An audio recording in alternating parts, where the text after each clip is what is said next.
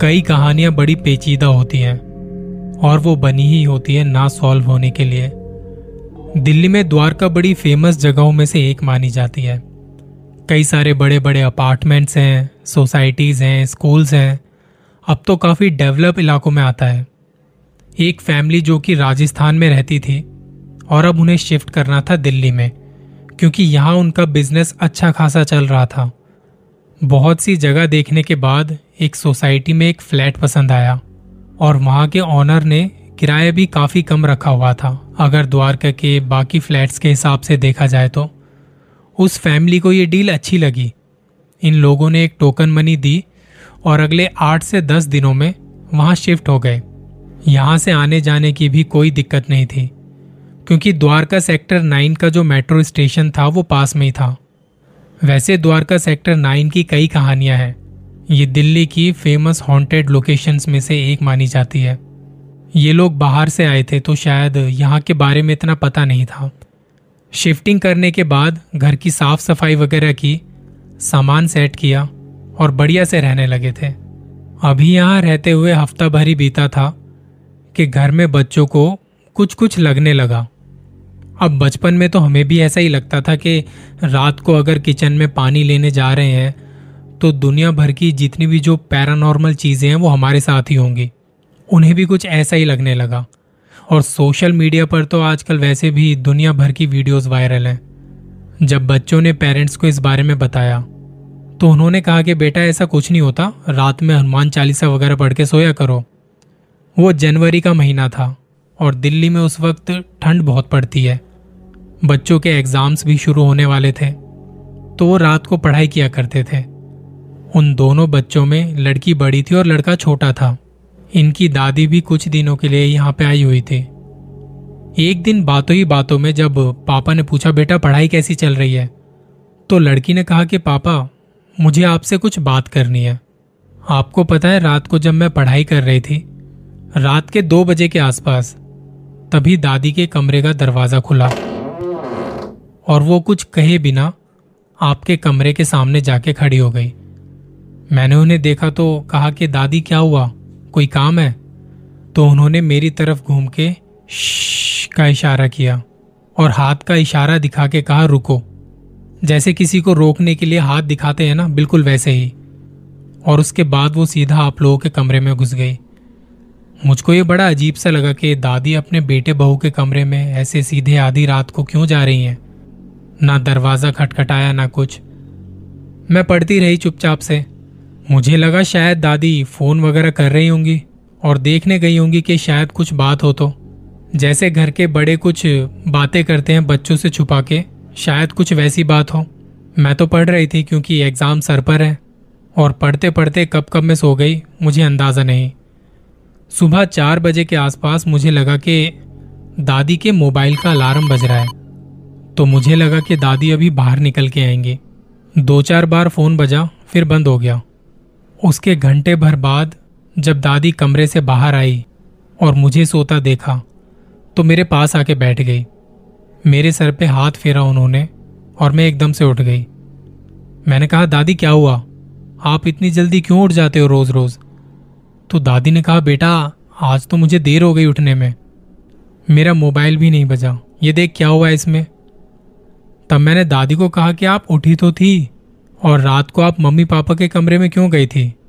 पता है, मैं डर गई थी आपको देख के और आपने हाथों से इशारा भी ऐसा किया चुप रहने का।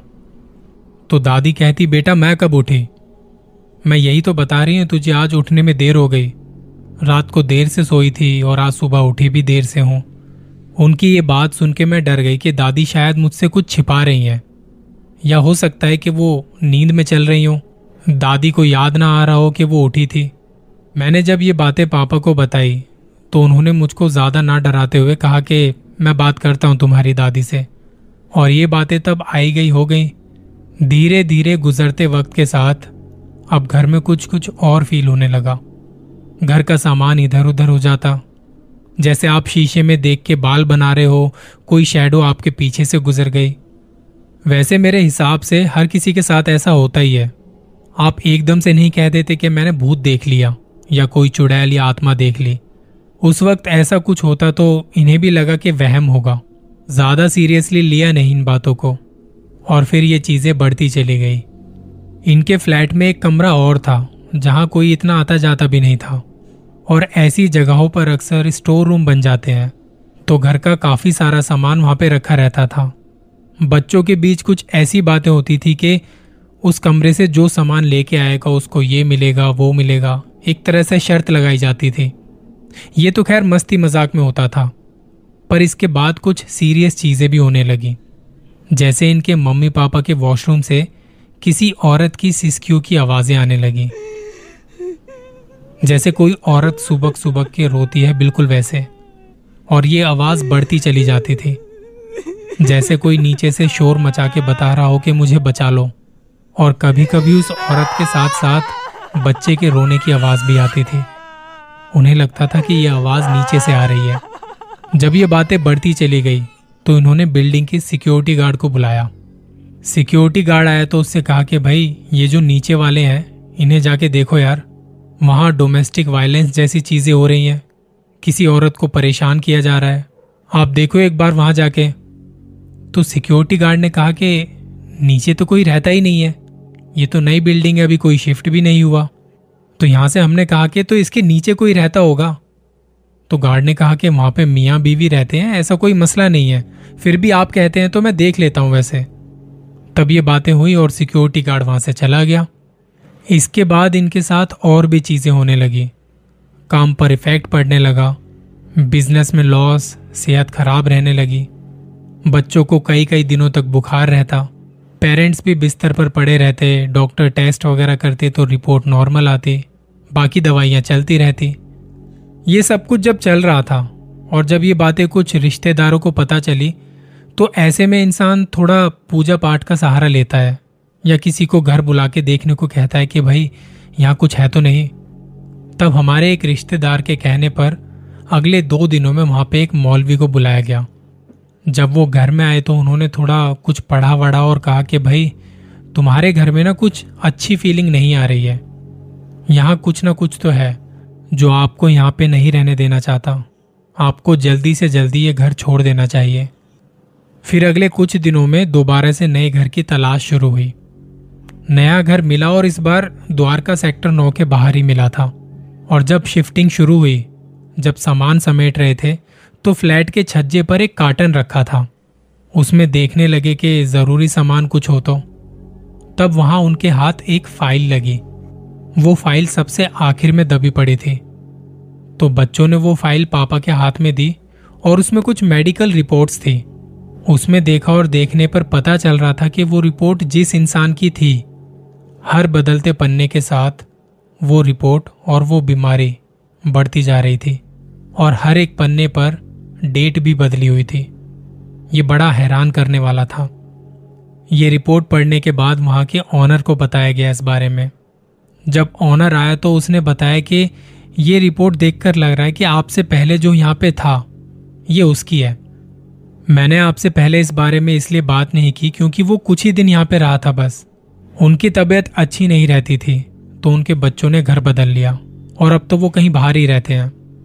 ऑनर ने बताया कि उनका कहना ये था, उनकी तबीयत यहाँ रहते हुए खराब हुई थी, और इनसे पहले भी जो यहाँ पे रहा था, कुछ चार पाँच महीने के लिए, वो भी यहीं आके बीमार हुआ था, और वो तो इतने बीमार पड़ गए थे कि जान पर बनाई थी। यहाँ जो आता है पाँच छह महीने से ज़्यादा टिक नहीं पाता। उनकी बातें सुनने के बाद हमें यकीन हो गया था कि जो भी मौलवी साहब ने कहा, वो सही था।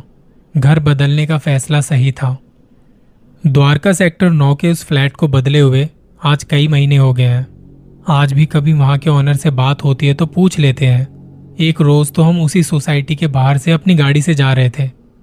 तो सिक्योरिटी गार्ड से थोड़ी बात हुई तो उसने बताया कि साहब, यहाँ कोई भी टिक नहीं पाता।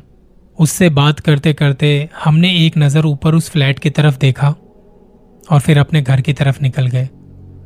कुछ तो हिस्ट्री है उस फ्लैट की जो कि बस यहाँ का ऑनर ही जानता है। तभी तो द्वारका जैसी जगह में भी किराया आधे से कम है बाकी और फ्लैट्स के मुकाबले। ये थी एक अनसुलझी कहानी द्वारका सेक्टर नौ के उस हॉन्टेड फ्लैट की। ना जाने कितने राज छुपा के बैठा है वो फ्लैट अपने अंदर। जल्दी मिलूँगा किसी और कहानी के साथ। ख्याल रखिए अपना।